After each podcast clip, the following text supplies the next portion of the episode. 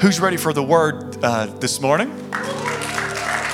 Open up your Bibles with me today, if you would, to uh, Exodus chapter 12. Exodus chapter 12, we'll be going there in just uh, one moment. And as you turn there, I want to uh, invite you to be in prayer uh, with me this, this week, Thursday and Friday. We are hosting uh, a group of pastors here from, we've got people from Tennessee and Alabama and Georgia. Uh, it's a uh, spirit filled pastors conference, and they are coming from a few hours away to be here. We're just simply hosting it, and we've got people that's going to be singing and preaching and, and and uh, just breathing some fresh breath into our pastors from uh, all these different areas. So I want you to be in prayer with me this week. Be praying Thursday and Friday as, as we meet that uh, that these pastors will get a fresh breath of air. They'll they'll get they'll get a new vision. They'll get some fire shut up in their bones so they can go home and do what God has called them to do. Amen. So if you would, I want you to join with me uh, Thursday and Friday, and let's be in prayer as these uh, pastors, there's about 50 leaders uh, going to be here, and we're just going to be praying with them and for them and speaking some word into them. So I believe it's going to be a powerful day, but I would love for you to join with me in praying um, as we prepare for that and as they are here on our campus. Exodus chapter 12 today says, Exodus 12, verse 12 says, For I will pass through the land of Egypt on that night and I will strike all the firstborn in the land of Egypt, both man and beast, and against all the gods of Egypt I will execute judgment. I am the Lord. Now the blood shall be a sign for you on the houses where you are. And when I see the blood, I will pass over you, and the plague shall not be on you to destroy you when I strike the land of Egypt. Now, this is somewhat of a text, you may think, why weren't you reading this a couple of weeks ago for Easter? But as I was studying this word, I see what a word that the Lord is speaking to us today. And I want to, if you would, give me a few moments. I want to break this down for us today. In 1990, they called it the Hot 90s. A song hit the billboard, a song hit the charts and its lyrics, as I was Googling and studying about the song, said that this song and these beats are some of the most used songs of all times in movies. This song, this is going to date some of you, even made it on the Now That's What I Call Music CD collection. How many of you had the whole volume? The 1990 year of Now That's What I Call Music. And it was on there with other songs like Nothing Compares to You by Sinead O'Connor and Hold On by Wilson Phillips. Hold on for one more day. I still, and I still haven't found what I'm looking for. It was a hit, and this song was sung by one of the most popular pop icons in all of American history. In 1990, this singer, he toured around the world, and his song says that he toured from London to the Bay. MC Hammer released his signature single, You Can't Touch This. And it was just too legit to quit. The entire song was MC trying to convince the listener that whenever he was in the groove, whenever he was singing, and whenever he was doing his signature dance moves, you thought I was about to do it. Not today. With his iconic pants, no one could come close to him. You just can't touch this. And while thinking about this song this week, I remembered that before Hammer said that about himself, God was saying that about you. Because in Psalms 105, verse 15, he says, Do not touch my anointed ones, do my prophets no harm. You can't touch them. Whoever you are this morning, you may have forgotten or trying to forget that era of music, or you may be too young to recollect, recollect the, the hammer himself. But today, even if you don't know the song, I do know you know the Alpha, you know the Omega, and you know who the first and the last is. And I just want to let you know that God made a psalm about you way before Hammer made a song about himself. And he said, don't touch my people. This is my property. They are mine. I am their protector. You can't touch this, devil. Is there anyone in the house today that can testify that God has been a protector for you? Even over the last year when you felt like you have lost your way, when you felt like you really have lost who you are, over the last year, whenever you may have felt secluded and you may have felt like no one cared or no one really knew what you were going through, you could still testify that in the middle middle of uncertainty, God came and He built a hedge of protection all around you. He came in with the Abba Spirit. He came in like a father and He wrapped His arms all around you. He came in and Psalm 91 you all up and He covered you with His feathers. And under His wings you took refuge and His truth was your shield and buckler. Devil, you can't touch God's people. He's a protector. He protects us from the seen and the unseen, from the things that I know He was doing and the things that I had no idea He was working out in the heavens. See, that is why whenever we come into a place like this on a Sunday morning, we've got to praise Him for what we have seen Him do and the things we had no idea He is working out on our behalf this morning. But one must understand that God's protection is tied to his principles. See, it's like whenever you have a teenager and your teenager tells you that they're going out with their friends. You start giving them a list of things. You remind them of how they were raised. You give them a curfew you tell them how to act, and the kid feels like it's a restriction. But it's not restriction, it's simply protection. And if they follow your instructions, they will experience protection. Can I get an amen from a mama today? And God is a protector, but his protection is also tied to principles. Listen, there are times when God tells his people, you are to stay right where you are. Just stay. There are always times in the church and in the world, but especially in the church, when everyone is looking for the next level, it's so much easier to preach about the next level. It gets people excited to preach about what, oh, the things you can't see that God has in store for you. They can't, and people, people have gotten to the place where they just cannot wait for the next level, and they are always looking for the next. You need to know that not only are there, are there blessings in moving on, but sometimes the biggest blessing that God can give to you is whenever you learn how to stay put right where He has you. Because listen, there is power in persistency, there is power in consistency, and there is power in commitment, and there is power whenever you know how to stay right where you are and learn everything that you can. And the biblical word for this commitment is called faithfulness. Faithfulness unlocks doors for more. Faithfulness. God cannot and will not ignore a faithful person. Aren't you glad about that? It's His promise. And there are some rooms that you will get into, not because of your gifting, not because you are perfect, but simply because you have been faithful to the word. And the Bible says, He who is faithful in little is faithful in much. Sometimes faithfulness will look like you staying right where you are. So, how does all of this get together in this verse?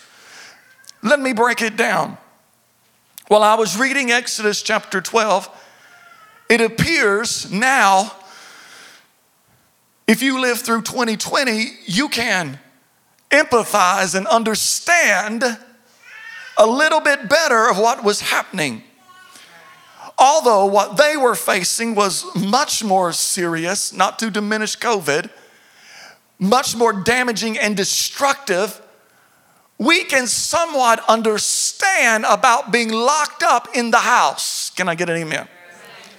There is a plague that was coming that was sweeping through the land.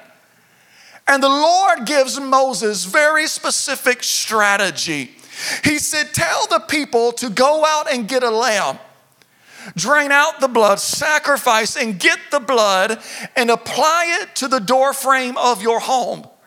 And whenever this plague, the death angel, comes down through the neighborhood when it sees the blood on your house, when it sees that you've been covered in the blood of the Lamb, it will pass over your house and it will have no choice but to keep going. It was foreshadowing the blood of Jesus Christ. And listen, they only got God's protection when they stayed inside of the house. There was only protection whenever you they stayed where the blood was. Can I get an amen? Did you get that? He didn't say put it on this or put it on that. He said, no, he said just put it where you are staying. If you stay where the blood is, if you learn how to stay to rest and to wait on the Lord, if you learn how to stay and quit running, if you learn how, how to stay somewhere and cultivate a fire instead of chasing the fire, if you learn how to stay and learn and grow, whatever happens out in Egypt will pass over you, all because you stayed in the house, all because you stayed where the blood is. I get concerned as a pastor because I am seeing a generation that they do not know how to stay. Mm. I'm seeing a church and its leaders, Christian leaders, that do not know how to linger or stay. It's, it's like they have lost tenacity.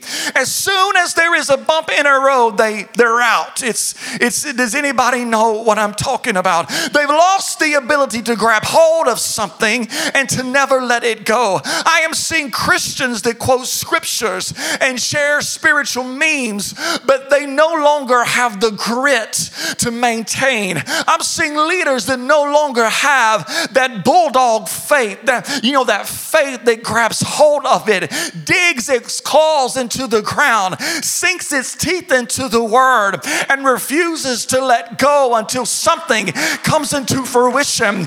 And it speaks to the mountain and it moves. And it speaks to the devil, says, Get your hand off my children, get your hands off of my home, get your hands off of my property. I am seeing a generation that knows it will be rescued by mama or daddy. I'm seeing a generation that believes the government will bail them out. I'm seeing Christians always looking for the next, and they are missing the lessons of the current season because seasons were made for learning, not for skipping. I'm seeing leaders that do not, they no longer know how to contend for the faith. They do not know how to fight in the spirit. And if the leaders don't know how to fight, how will their followers? See, although we are no longer have to make sacrifices of animals, the principle of protection there is the same as the principle today. If you grew up in the church, or have been around older Christians, what we sometimes call the saints, you've probably heard them say things back in the day that it took a while for your mind to wrap around what they were really saying. Anybody been there? Like, like, like whenever you're riding with a saint in the car and you come up on a wreck and they just said, I plead the blood. You're like, what does that mean? I plead, I plead the blood. Or, or whenever, or whenever you're in an altar and you're praying and somebody just says, the blood of Jesus, the blood of Jesus. You don't know what else to say except the blood of Jesus. And you may not get it until you really understand this passage this morning. So let me teach it over these next few minutes. See, on the day that they received the instruction to slaughter the lamb, the blood was shed. They received instruction and the blood was shed. But they did not get the benefit from the blood until it was actually applied. Mm.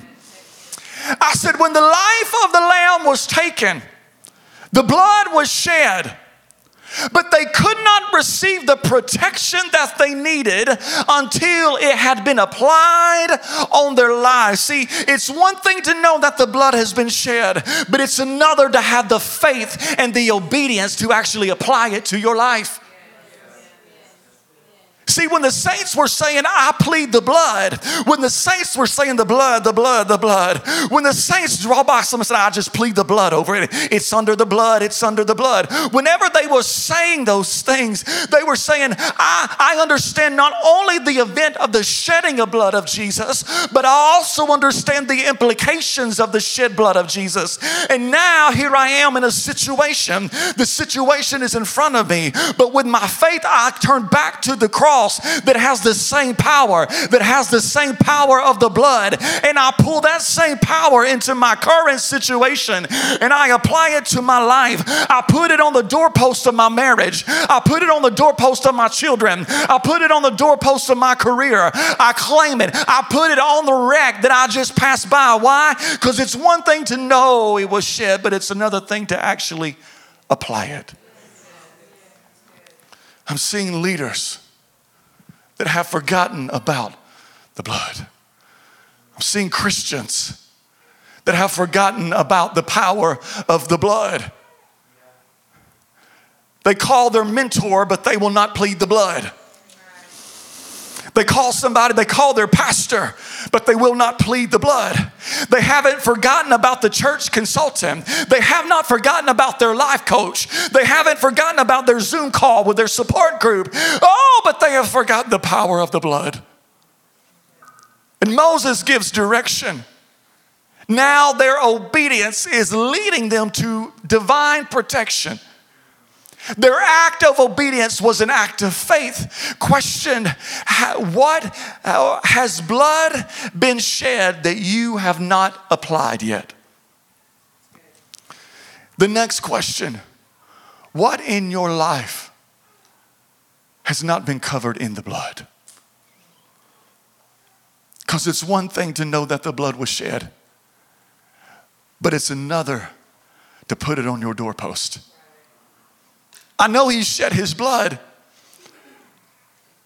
but you better put it on your mind. You better put it on your family. I know it's there. You better put it on your mind because you may have been through a lot of stuff this year. I've been through a lot of stuff. I've lost things and I've lost I've lost victory and sometimes we start to lose joy. And the one thing I will not lose is my mind. Why? Because I've applied the blood to it who whatever is not covered, the devil will steal. Whatever is not covered in your life by the blood of the Lamb, the devil will steal. Whenever there is something not covered, your joy, your passion, your vision, your dreams, if it's not covered in the blood, you are giving the devil authority to take it. Devil, you may rob every other house on my block, but whenever it comes to my home, my house, you've got to go over it. Because not only do I know that Jesus shed the blood, I've applied it to my house. It's not because my house is better than my neighbor's house, it's not because I have better materials in my house. No, storms have have hit my home too, but my house has been covered in the blood. And my house just isn't covered, but we are actually staying in it. We are leaving the blood. When I walk through Walmart, I'm walking in the blood. When I go to work, I'm walking in the blood. Church, it's time we get some tenacity and fight and dig our heels in and stay in the blood.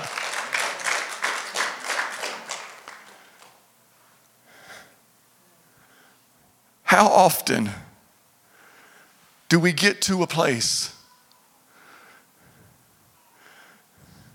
where we start drifting?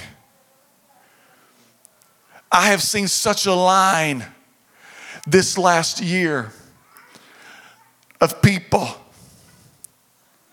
some well known Christians, some that I know myself. I have seen the line, and the list keeps growing of people who have fallen. And all of a sudden, here we are. And people start falling, and you're like, what happened? I mean, if they can't keep the faith, I definitely can't keep the faith. I mean, and all of a sudden they're like, what happened to that pastor? What happened to that to that personality? What happened to brother so and so? Let me tell you what happened. They got out from under the blood. It's that simple. We say, well, the devil made me do it. No, you got out from under the blood. And sometimes we let people shift us. We let people's opinions and attitude just shift us. And before we know it, we've stepped outside of the blood. You want to test the blood? Just go to Walmart. If you got a demon, it will come out in Walmart. I was at Home Depot and my demons almost came out of me because I could not find anybody to help me. I was like, I could not find anybody. I was like, where are they at? I could not find anyone to help me. And before I know it, I had to tell myself, get yourself in order. Because if you but before because before if I keep acting like this, I'm gonna step outside the blood and I'm gonna say something or do something I should never have done. It is that simple. And although that may seem like a little situation, there are people in the church every day. They keep stepping and sliding away from the house of the Lord. They keep stepping and sliding out from the blood until one day you make a decision that ruins your life. And you're like, How did it happen? Let me tell you how it happened. You got out from under the blood of Jesus. And God is calling the church to have some tenacity let go of opinions because you will never be able to do what God has called you to do and have the approval of man. Let me just set you free today. I had to learn that really quick. Chase, you can either pastor a church where everybody's happy, or you can pastor a church where the Lord is happy. That's the choice of leaders today. And that's the choice of you as a mom and dad, a husband and wife. You can shepherd your home where everybody's happy or the Lord is happy because you will never be able to do what God has called you to do and have the approval of man. It just does not work that way. Why? Because God is calling you to do heavenly things. God is calling you to act as part of the kingdom. And now here we are. The Lord is calling out to the church get some tenacity, get some faith, get to where you can stick around, dig your teeth into it, and hold on until you are like the tree planted by the water. You shall never never be moved. Would you stand with me today? Tenacity. I was speaking to someone the other day. They're trying to find just somebody to work for them. They said, I don't care what type of gifts they have.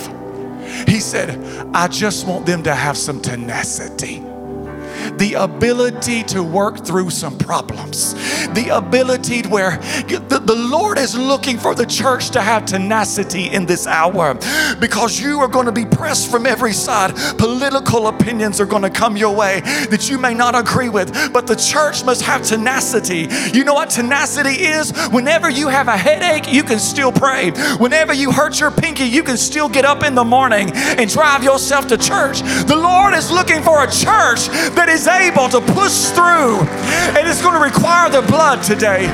Come on, would you just raise up your hands with me? Lord, let us stay in the blood today. Lord, we shall not be moved today. Come on, let's sing it out. Yes, Lord. Lord, I thank you today. Yes, Lord. Because it reaches.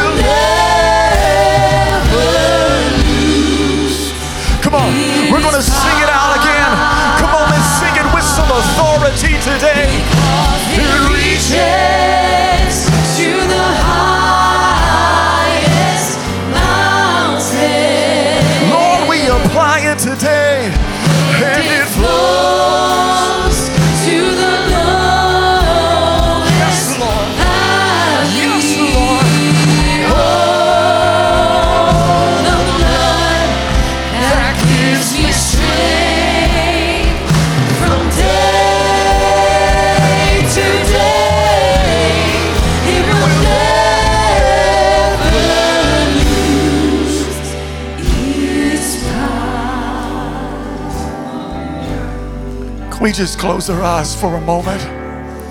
You're in this place today and you say, you know what? I need the blood. I need salvation today. I need I need to be washed clean. I need his grace and his mercy. You may have found him years ago and have stepped out from the blood, or you may have never really known Jesus as your Savior, but you're here today and say, I need Jesus. If you're here today and you want to know Jesus as your Savior, you just raise up your hands. I'm not going to call you out. I just want to know who I'm praying for. Anybody need Jesus today? I see your hand. Anyone else? I want everybody today that says, I need Jesus. I want you to, even if you didn't raise your hand, but you need Him today as salvation. Church, I want you to repeat after me say, Heavenly Father, I come before you today. Lord, and I thank you for your grace. I thank you for your mercy. I need it today because I'm not perfect. I need to be forgiven. And today, I confess my sins. And I confess that, Lord, you gave your only Son, Jesus Christ, to die on the cross for me. And today, I claim his blood. Today, I am saved. Today, I am a new creation. The old me is gone. And behold, I'm a new creation today. I'm never going back. I'm never stepping outside of the blood. I'm never stepping outside of, come on, declare that with me. I'm never stepping outside of the blood. Why? Because you are the Lord of my life and I have been saved today. Come on, let's raise up a praise for the person that raised up their hand today.